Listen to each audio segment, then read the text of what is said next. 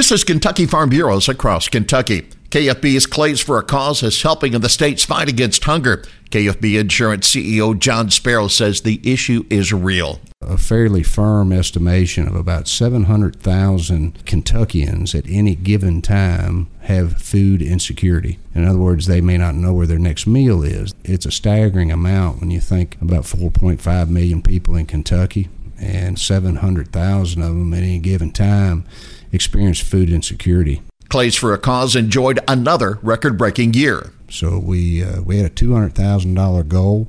We went into the event, uh, the folks putting it together, we had $198,000 the morning of the event committed.